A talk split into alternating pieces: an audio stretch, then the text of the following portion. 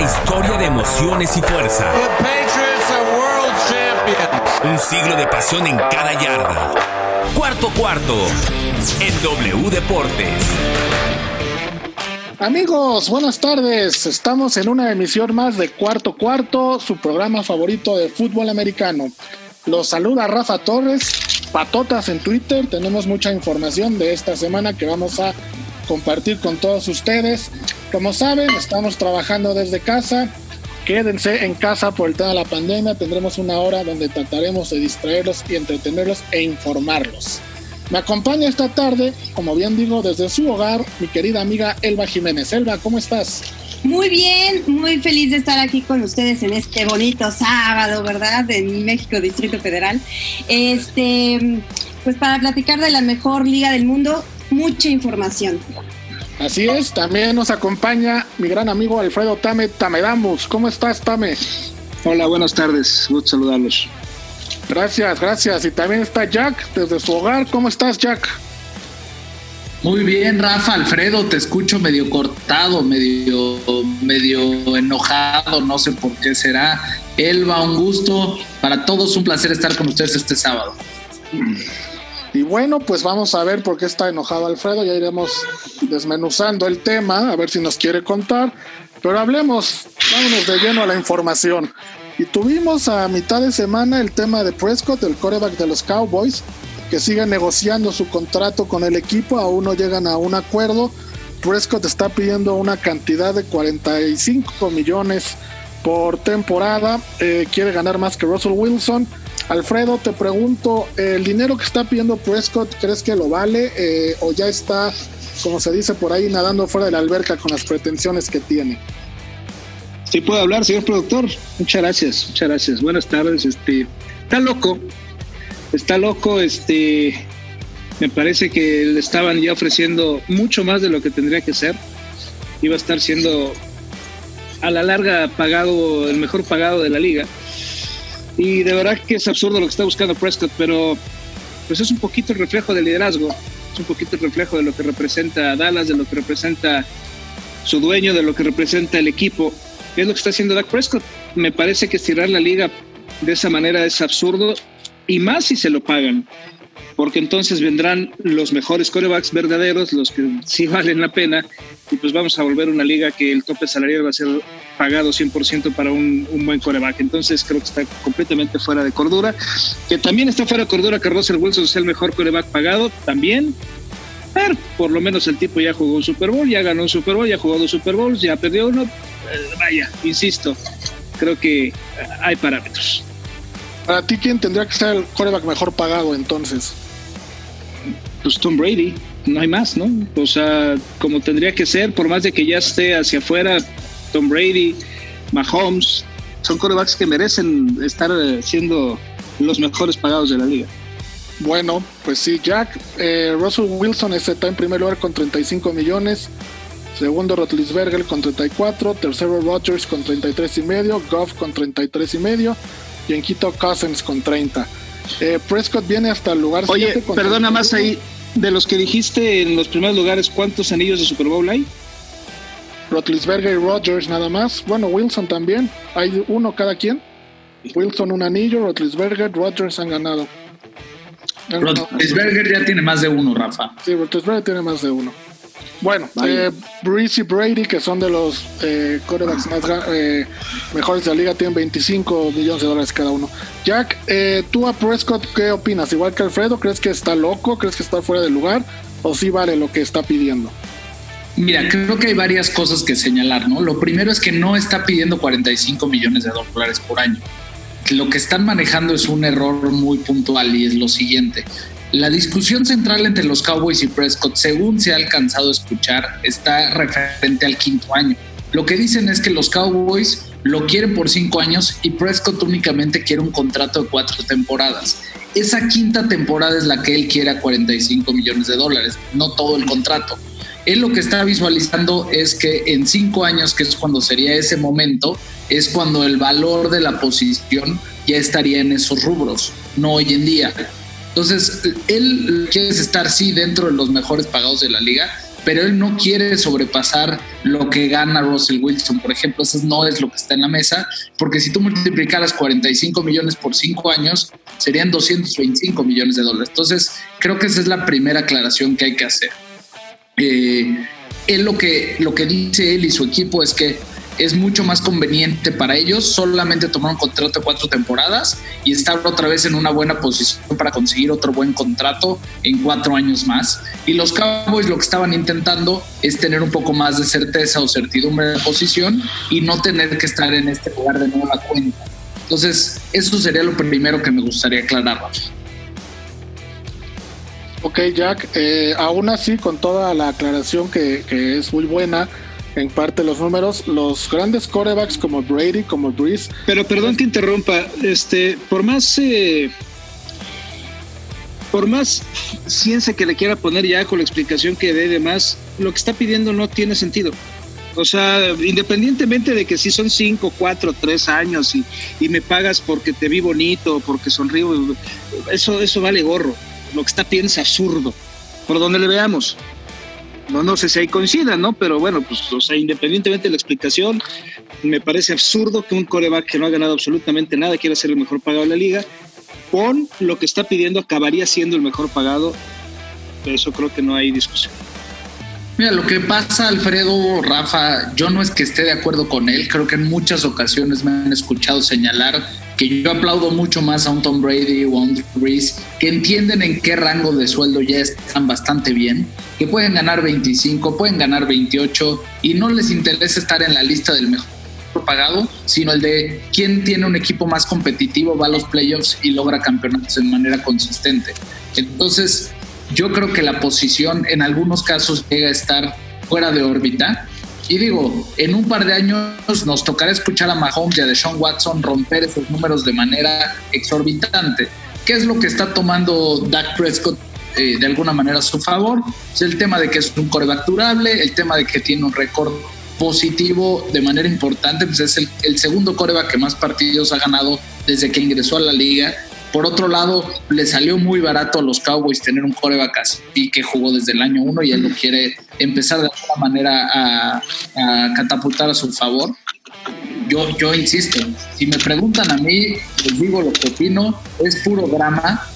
Si se van a lo que hacen los Cowboys, tanto los jugadores importantes como la directiva, cada verano es simplemente estar en el ojo del huracán, ¿no? Se aventaron hace dos campañas todo el off-season era respecto al drama con Des Bryant. Y así nos tuvieron que si va a jugar, que si no va a jugar, que si lo mueven, que si bla, bla, bla, bla, bla. Y lo que quieren es estar presente en el consciente colectivo, que eso es algo que Jerry Jones sabe hacer muy bien. La campaña pasada, todo el drama respecto a si le van a pagar o no a Zeke Elliott como el mejor corredor y cuántos años y cuánta lana, y a fin de cuentas llegan a ese extremo. Y yo creo que este, este es un baile similar desde todas las partes que sí creo que hay que poner sobre la mesa muchas de las cosas que dice Alfredo. Número uno, el récord de Dak Prescott cuando juega contra equipos que tienen nueve victorias o más es bastante malo. Tiene récord de cinco victorias y trece derrotas. Entonces, tienes que ser capaz de ganar los partidos importantes. tanto una cosa, una cosa importante aquí, Jack. Una cosa importante, Jack, Rafa, Elba. De los cinco que mencionaron, mejores pagados, el que mejor equipo tiene es Dak Prescott. El que más posibilidades tiene de poder ganar un Super Bowl es Dak Prescott hoy en día.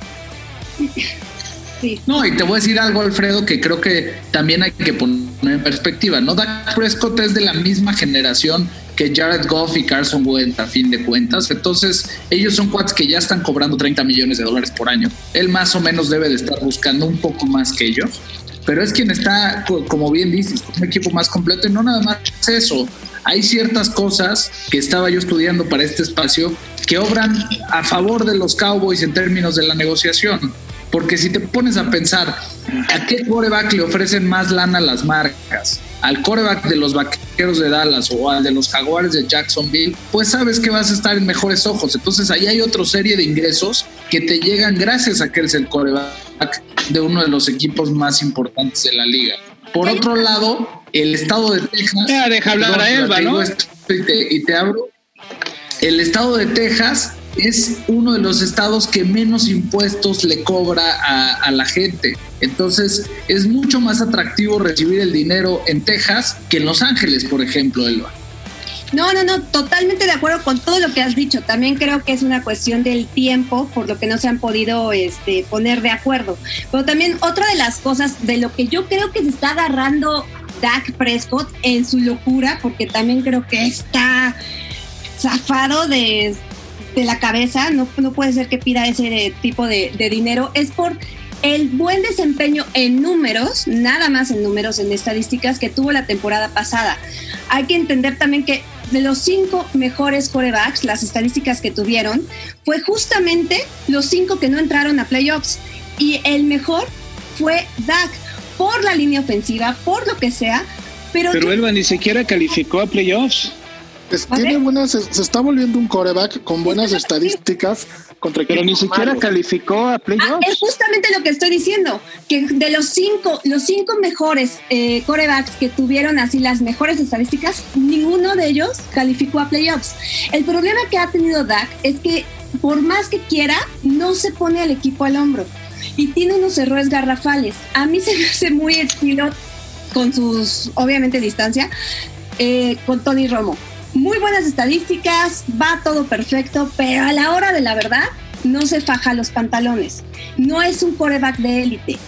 Pero yo creo que de eso se está agarrando, de ah, vean mis estadísticas y guau, guau, guau, cuando no entiende que eso es gracias a la línea ofensiva que ha tenido tomando en cuenta todo lo que dice Jack y lo que están diciendo ustedes dos, yo sé que no va a pasar, pero Prescott está jugando con fuego y más porque está ahí Tony eh, eh, Dalton. Andy.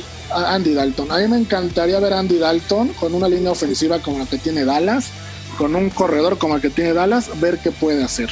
Sí, se puso la soga al cuello.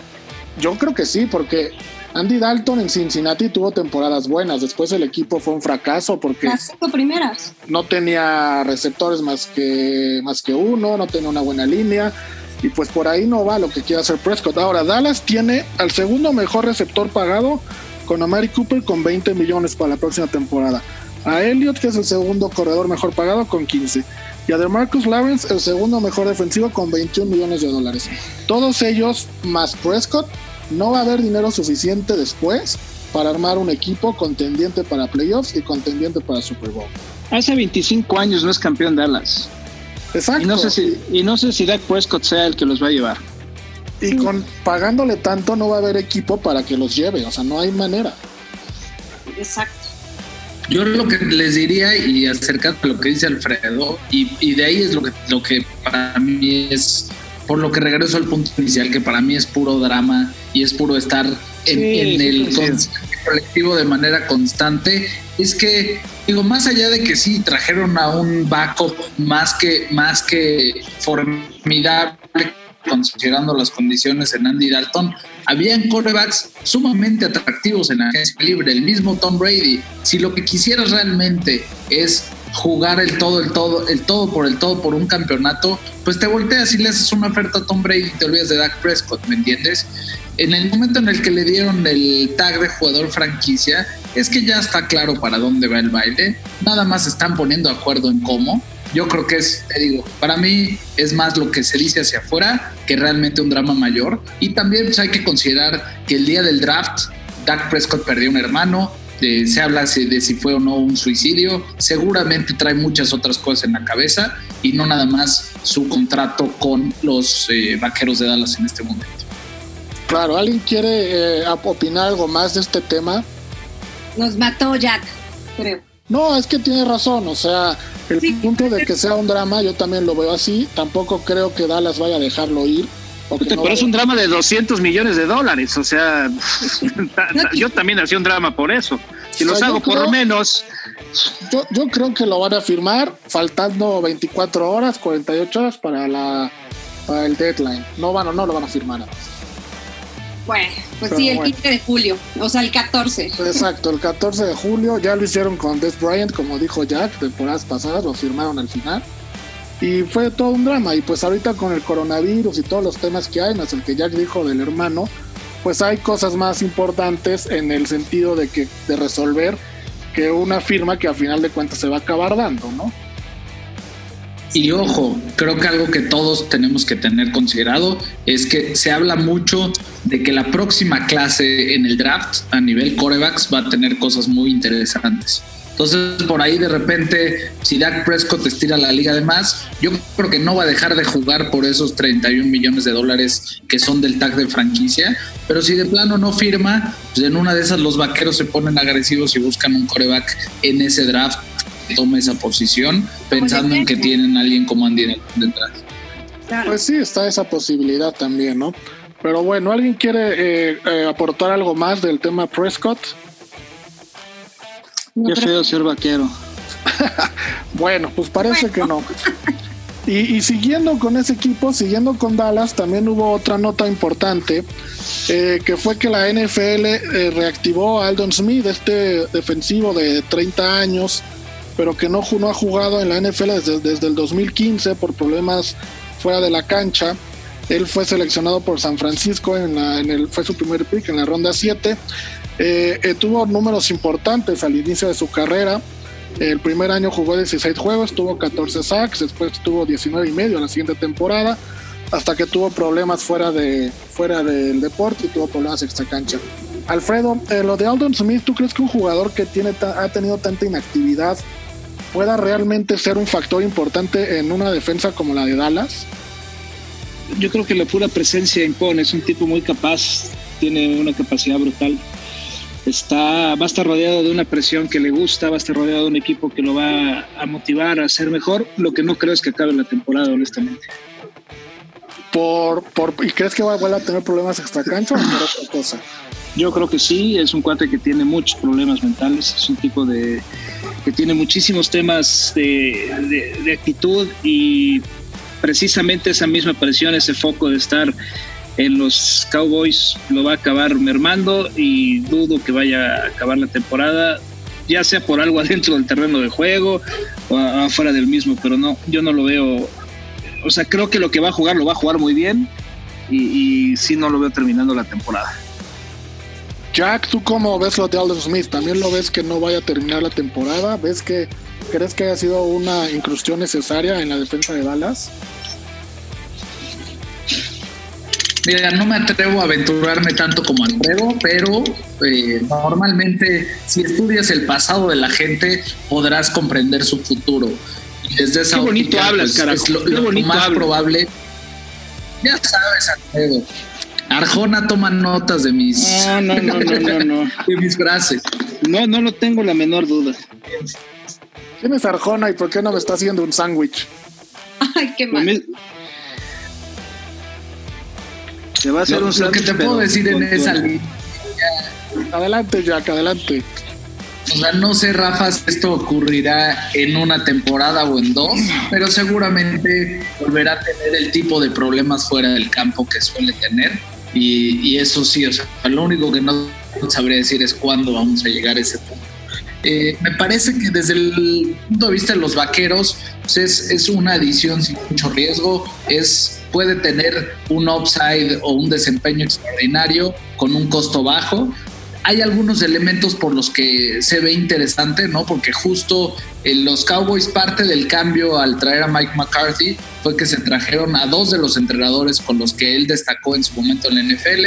Mike Nolan es el coordinador defensivo, que era el entrenador de los 49ers. Por ahí está Jim Tomsula, que era el coordinador defensivo y ahora está como el coordinador de la línea defensiva de los Cowboys. Y es cuando él tuvo esta, esta temporada de 19 sacks, de 19.5 sacks. Entonces, creo que hay elementos para que pueda jalar. Sin embargo, este, vaya, me parece una buena adición de parte de los vaqueros, pero eh, vislumbro un final, si no en esta temporada, en un par, muy similar al que señalaba Alfredo. Elba, eh, me interesa mucho tu opinión, pues tú como experta de los Patriots, los Patriots normalmente llevan jugadores. Ah, yo pensé que el mal comportamiento. Sí, yo también. Este. Ay, porque amo la psicología. La gente crees que cambia, tú pudiste cambiar, ¿cómo le hiciste? no, pero... no, no, los Patriots han llevado jugadores problemáticos y de alguna manera tú has estado cerca de, de todo lo que pasa con ellos. ¿Crees que sea fácil como rehabilitarlo y adaptarlo a un equipo después de tanto tiempo o también ves que vaya a acabar mal este tema con él? Pues mira, una de las cosas fue que en 2018 él fue sentenciado a 90 días en prisión y tres años de libertad condicional. Entonces, todo esto fue por violar una orden judicial y lo que él hizo es que cumplió la sentencia en un centro de tratamiento para el abuso de drogas y alcohol.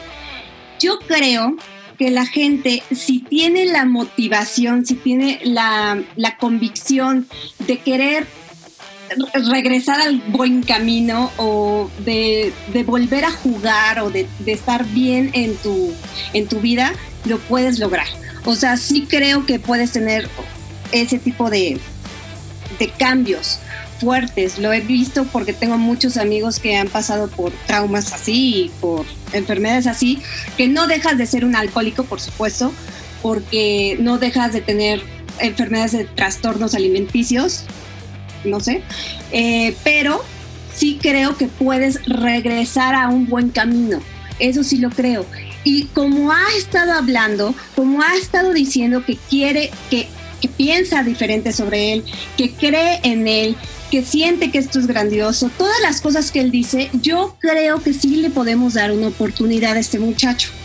Y creo que con McCarthy también lo va a lograr. O sea, el coacheo que tiene McCarthy con todos los, los coaches que hablan ahorita de Nola Azula, este, creo que lo van a lograr bastante bien. Lo que se me hace muy complicado es la edad y los cinco años que realmente estuvo fuera de las canchas, porque pues esto fue realmente del 2015. Entonces, eso es lo único que a mí, ah, para que se ponga en acción y que se conjunte, es lo único que me está poniendo medio mal, pero yo creo que sí lo va a lograr es un hombre que se ve que tiene una fortaleza mental importante. Miren, en toda su carrera ha jugado 59 juegos, logró 141 tacleadas él solo, 47 sacks y medio, forzó 5 balones sueltos y tuvo una intercepción. Su mejor año, como ya mencionamos, fue en el 2012, cuando jugó una temporada completa y tuvo 19 sacks y medio. Después, en el 2013, nada más tuvo 11 juegos, bajó a 8 y medio sacks y ya en el 2014 jugó apenas 7 partidos y en el 2015 ya con Oakland jugó 9 y tuvo 3 sacks y medio. Eh, Dallas le, le ofreció un contrato por 910 mil dólares al año, una cantidad que no es, no es grande, pero bueno, para él es algo importante. Entonces, pues vamos a ver. Cómo... 4 millones, si alcanza varios incentivos. Ah, bueno, sí, por el bono, ¿no? Por los bonos de estar en el roster y estar activo en, en los días de partido. De acuerdo. Eh, Alfredo, Jack, ¿algo que quieran agregar de Aldon Smith? Nah. Jack, ¿algo más que quieras agregar de Aldon Smith? Mira, yo vuelvo al tema, es hacer ruido de algo que no requiere tanto. Los Cowboys necesitan jugadores a la defensiva que pongan presión al coreback rival, porque perdieron a Robert Quinn, que el año pasado fue sensacional para ellos entonces me parece que como Aldon Smith tendrán que venir otros. Me encantaría más ver, eh, más bien verlos presionar por Jadavion Clowney que por, que por Aldon Smith.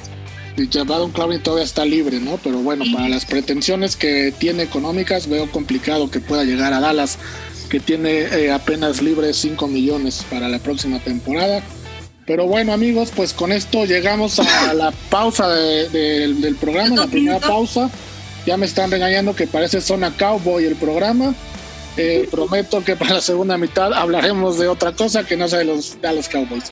Vamos a una pausa y volvemos. Continuamos con la segunda mitad de cuarto cuarto en W Deportes. Amigos, estamos de regreso después de la pausa que tuvimos. Eh, les recuerdo, estamos en cuarto cuarto, W Deportes, en este sabadito para seguir platicando de NFL, para seguir platicando de fútbol americano. Y ahora que ya acabó Zona Cowboy, que ya no vamos a hablar de los Dallas Cowboys, tenemos, tenemos un tema que me parece, nos parece. ¿Puedo quedar, Rafa, aunque ya no sea Zona Cowboy? Claro, Jack, el programa es tuyo. Puedes estar las veces que quieras. Gracias, gracias. Hombre, lo de Zona Cowboy solo es para que te sientas cómodo.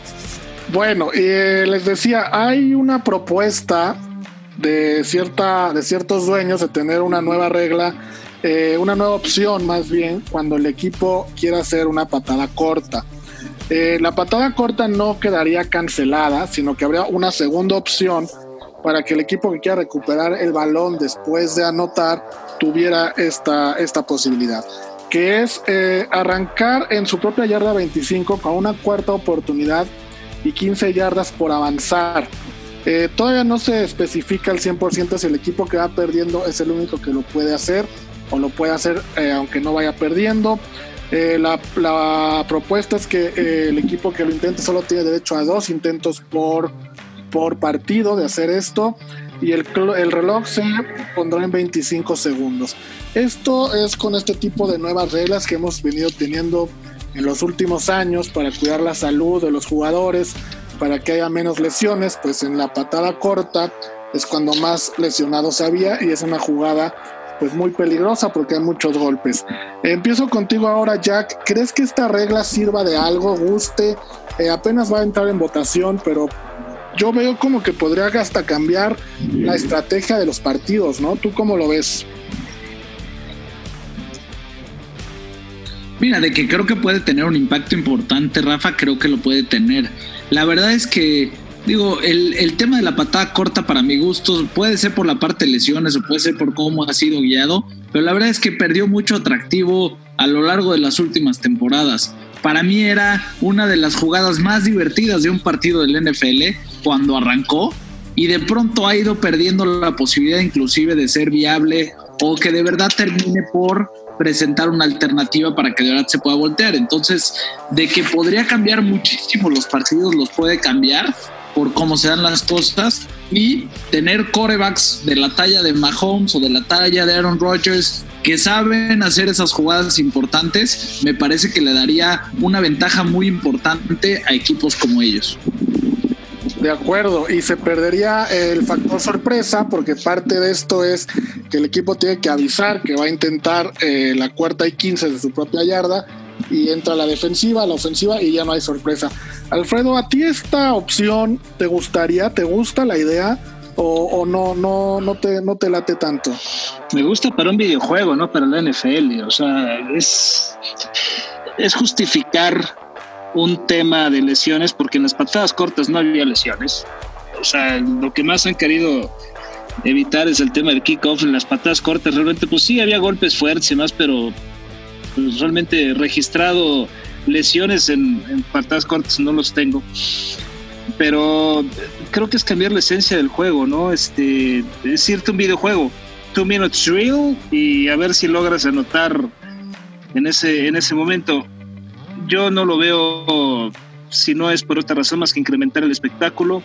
Es una liga perfectible, es la mejor del mundo, pero yo la verdad no lo veo mucho sentido. Creo que hay otras formas, está bien que estén pensando, porque sí, como dice ya, que es una jugada que a mí la verdad también siempre que hubiera una patada corta es sumamente de, generar expectativa, pero la realidad es que la conversión está abajo del 20%, ¿no? Entonces, creo que es, interesante que empiecen a buscar metodologías, formas que estén ideando, que se pongan creativos, como otros que conozco que de pronto se ponen creativos, pero que al final del día sí lo creo totalmente fuera de lugar. Elba, eh, la patada corta posiblemente más famosa que se ha recuperado fue en el Super Bowl entre los Saints y los Colts, cuando empezando el tercer cuarto los Saints que iban perdiendo 16 intentaron la patada corta, la recuperaron y de ahí vino una ofensiva importante. ¿Tú qué opinas de esta jugada? Como Alfredo Jack, ¿es una jugada que te gustaba? Eh, ¿Ves prudente que la quiten o que traten de borrarla o no? Me gustaba mucho, pero desde el inicio de la temporada del 2018, cuando pues la liga ponen las nuevas reglas para la patada de salida, pues todo este tipo de cosas, la tasa de recuperación en patadas cortas ha sido apenas de un 10.5%. Y, por ejemplo, del 2001 al 2017 fue de 19.5%. Entonces, la verdad, ahorita ya no hay sorpresa, como bien dicen mis compañeros. No pasa absolutamente nada. Ya no, ya no era, ya no es sorpresiva, ya no, ya no me gusta tanto. Ya sabes perfectamente que no van a recuperar nadie nada y que todo va a ser igual. Así que no, no me encanta.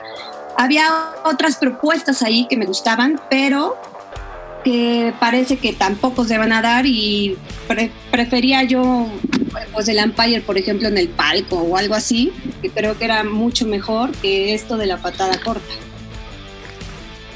De acuerdo, a mí también esa jugada de la patada corta se me hacía muy divertida y se me hacía muy espectacular. Y más que se daba como se daba pocas veces, cuando pasaba, pues sí estabas muy al pendiente de, que, de que se diera, ¿no? De que ver si la recuperaban o no. A mí también me parece que esta idea de la, de, bueno, esta propuesta de cuarta y quince en la propia yarda 25 no va a ser, no creo que vaya a la votación, la vayan a ganar y buscar otras opciones, ¿no? Buscar otras formas de, de hacer la patada corta independientemente a que no ha habido tantos lesionados, no tan peligrosa, pero que realmente exista la posibilidad importante de recuperar el balón, porque ahorita, pues como bien dicen, ya no había esa posibilidad, era muy, muy, muy, muy pequeña, ¿no?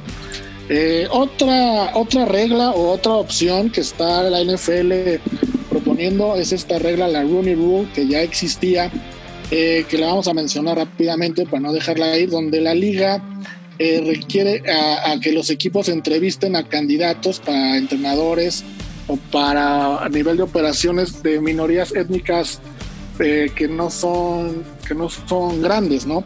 Eh, que entrevisten a gente de raza negra, etcétera, etcétera. Eh, he estado investigando y muchos coaches de raza negra se han sentido ofendidos o no les gusta porque ahora creen que no los van a entrevistar por su capacidad, sino por esta regla que obligaría a los equipos a entrevistarlos y aún así no a contratarlos. Solo habla de entrevistarlos. Alfredo, eh, es más de lo mismo, ¿no? Lo que está Rooney Rule, que no le veo como que tenga mucho sentido. ¿Tú qué opinas de ella? Pero particularmente de qué de la regla, Rafa, para poder ser un poquito más específicos. Pues la parte donde obligarían o incitarían a los equipos a entrevistar candidatos de minorías étnicas. Es algo absurdo la NFL. Estamos en el 2020 y la verdad es que, insisto, este tiempo que ha tenido NFL con cierta espacio para poder pensar, les ha, les ha puesto creativos en algunas cosas y pues estamos en el 2020, la verdad lo veo lo veo esto ofensivo por parte de la NFL, lo veo innecesario, no, no, no me, no sé, no me, no me hace sentido en, en el menor de los casos. Está bien que se preocupen, hay formas de preocuparse, pero creo que hacerlo así, donde te voy a incentivar y te voy a dar mejores posiciones en el draft, y, ah, es que yo no lo veo necesario. Jack, ¿piensas lo mismo que Alfredo?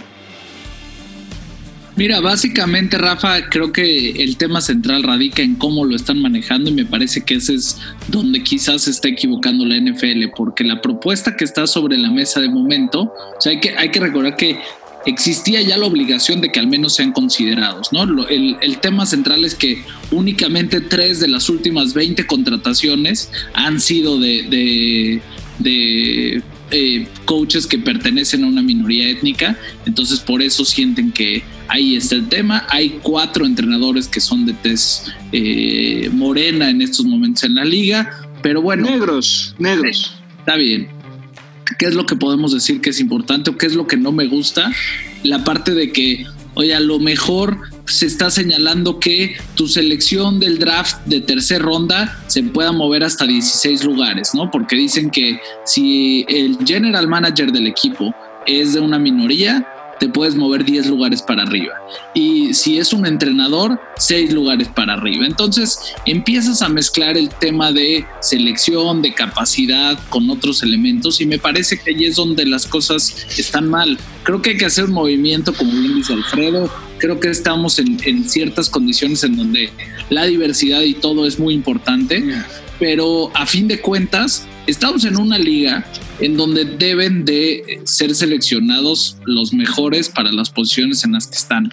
Y si en estos momentos los mejores pues, eh, son de otra raza, será hasta que evolucionen. Piénsenlo en los, en los eh, corebacks, por ejemplo, ¿no? Hace muchos años era una posición dominada por, por corebacks blancos y en la medida en la que otras este, etnias han reforzado la manera en la que lo desarrollan, pues cada vez los encuentras más en esa posición. Entonces, yo creo que a fin de cuentas es, es, es una muestra clara de dónde están respecto a la posición requerida y de que se les dé oportunidad increíble. Y creo que hay que tratarla de incentivar, no por medio del draft.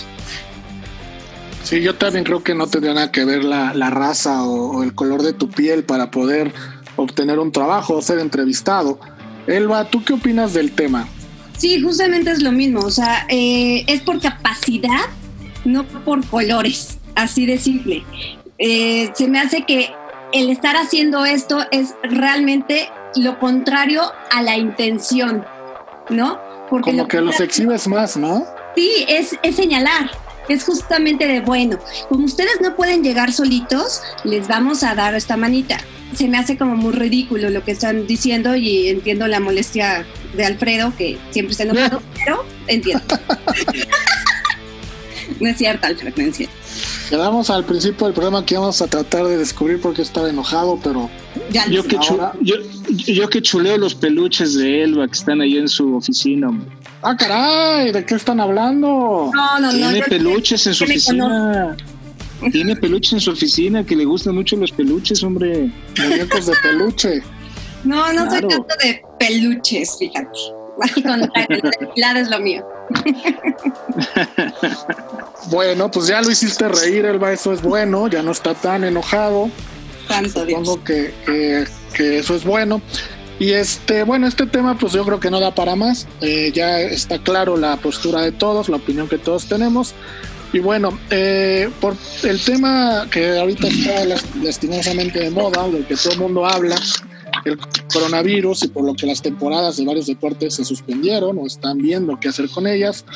Eh, la NFL cerró sus instalaciones, la NFL prohibió a muchos equipos, a todos más bien, entrar a sus instalaciones, pero el martes, el martes ya le dieron permiso a siete equipos de abrir ciertas partes.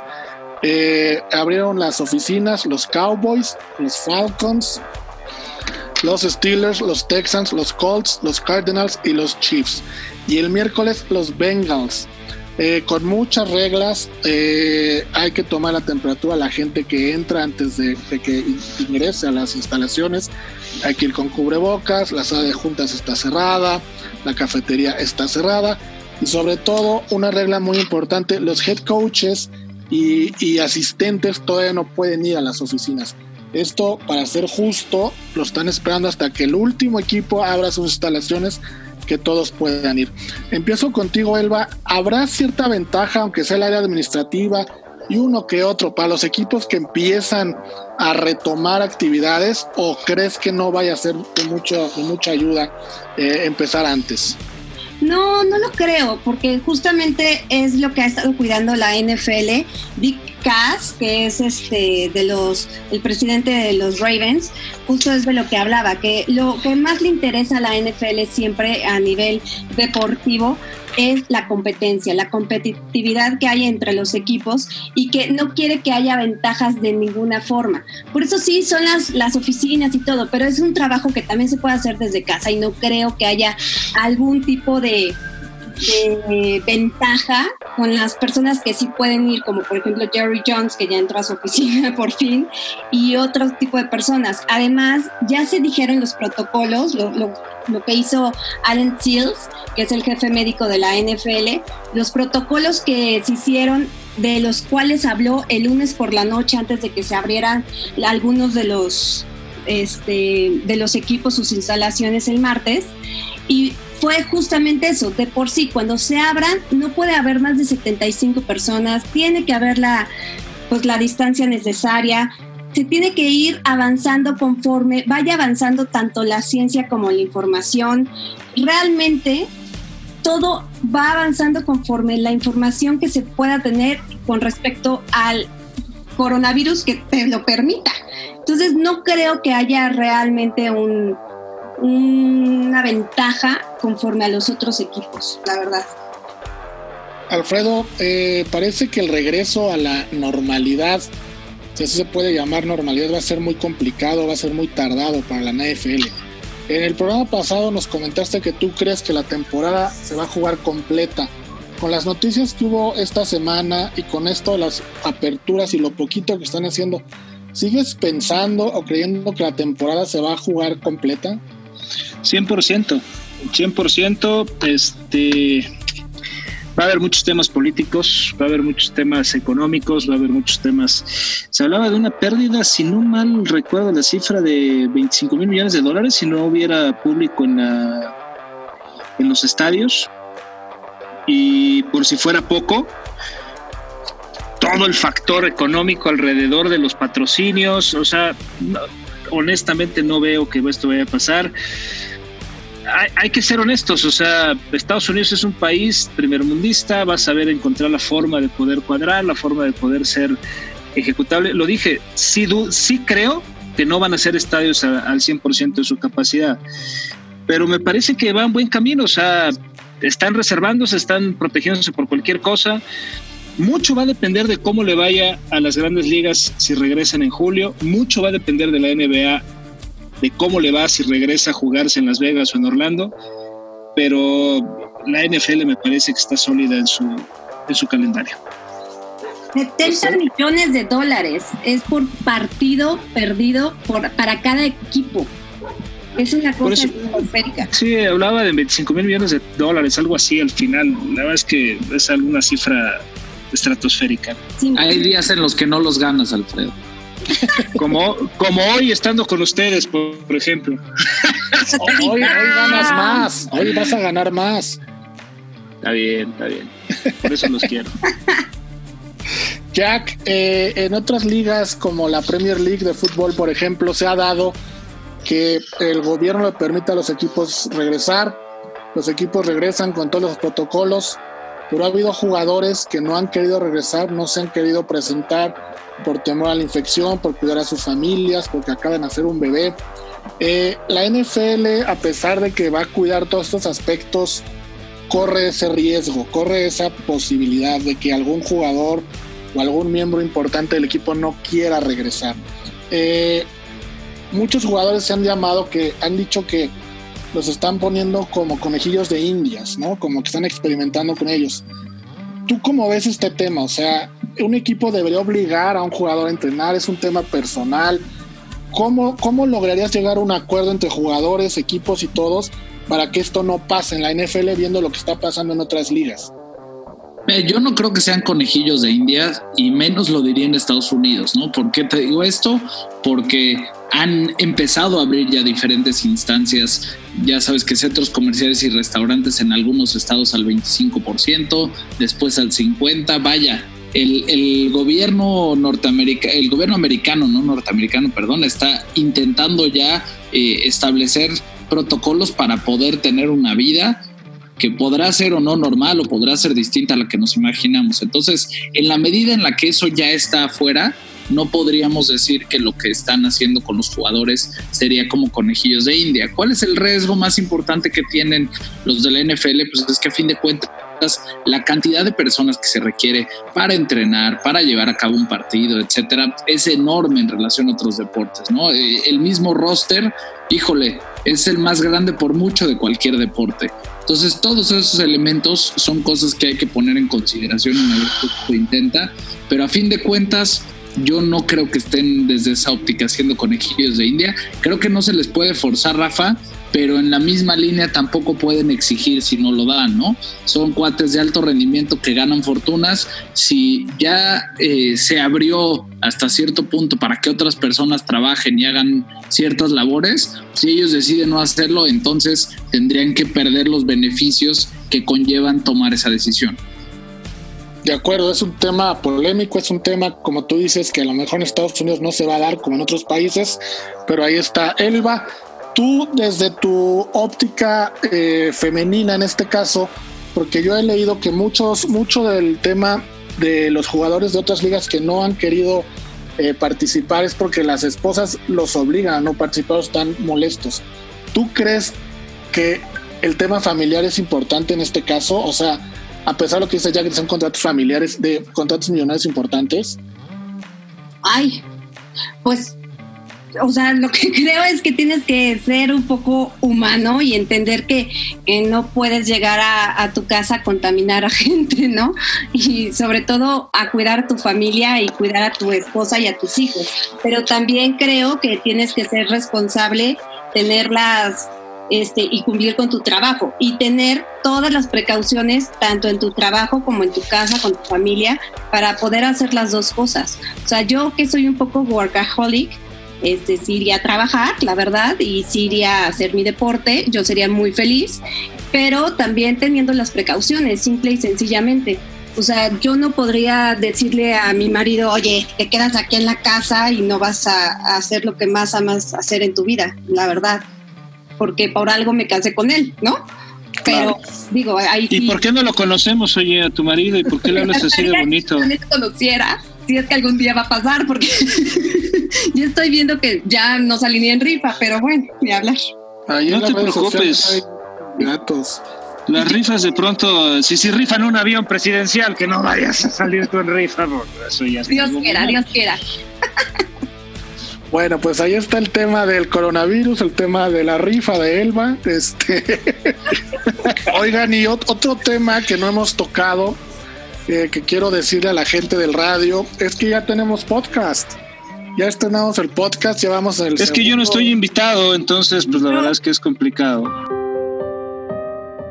Yo creo que para que no reclames el próximo podcast, que es a mediados de semana, vas a ser el invitado estelar. ¿Cómo ves? Invitado. No te preocupes.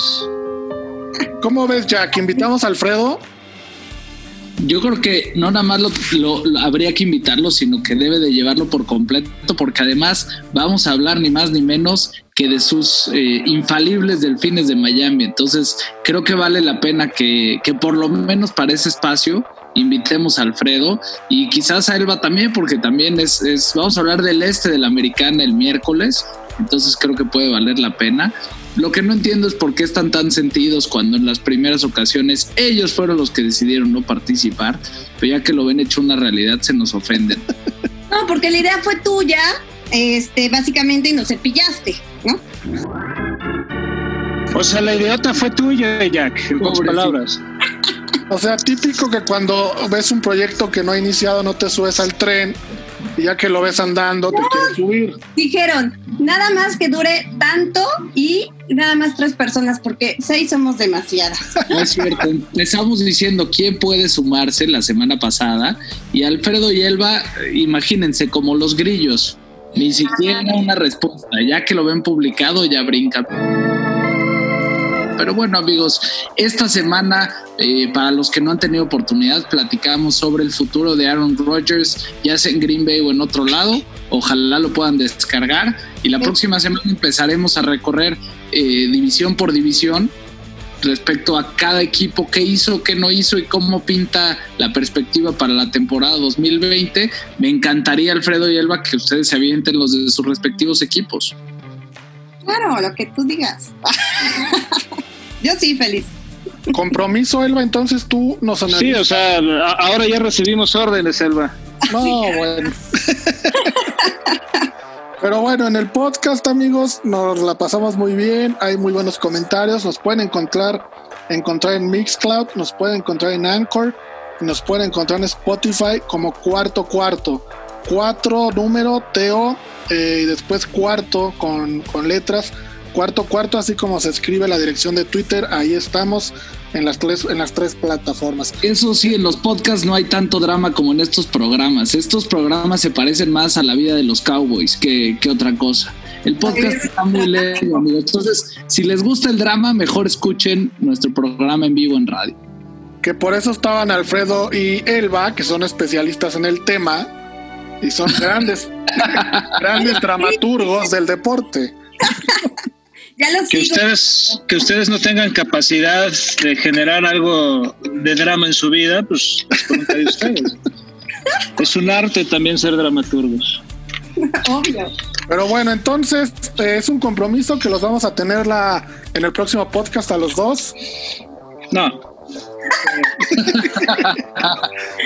Elba, ¿tú sí aceptas la invitación? Yo sí la acepto. Bueno, y quedará, quedará como un misterio, amigos, de Alfredo va a darnos el placer de analizar a los Dolphins la próxima semana en el podcast. Pero bueno, se nos acabó el tiempo, gracias a Dios. Elba, muchas gracias por estar este sabadito en el programa. Muchas gracias a ustedes. Mi querido Alfredo, muchas gracias. ¿Algún mensaje para Jack, para mí, para Elba, en tu despedida, para alguien en particular? Los quiero y sí, muchos mensajes muchos mensajes a, a, gente que ya no está y, y bueno, pues disfruten la vida, créanme. Es muy, es muy frágil la vida. Sí. Un abrazo a todos. Te mando un abrazo, amigo. Sabes que todo es broma y que estamos contigo en estos momentos tan complicados que estás pasando. Sí, ves. Gracias. ¿Eh? Mi querido Jack, nos escuchamos el próximo miércoles en el podcast.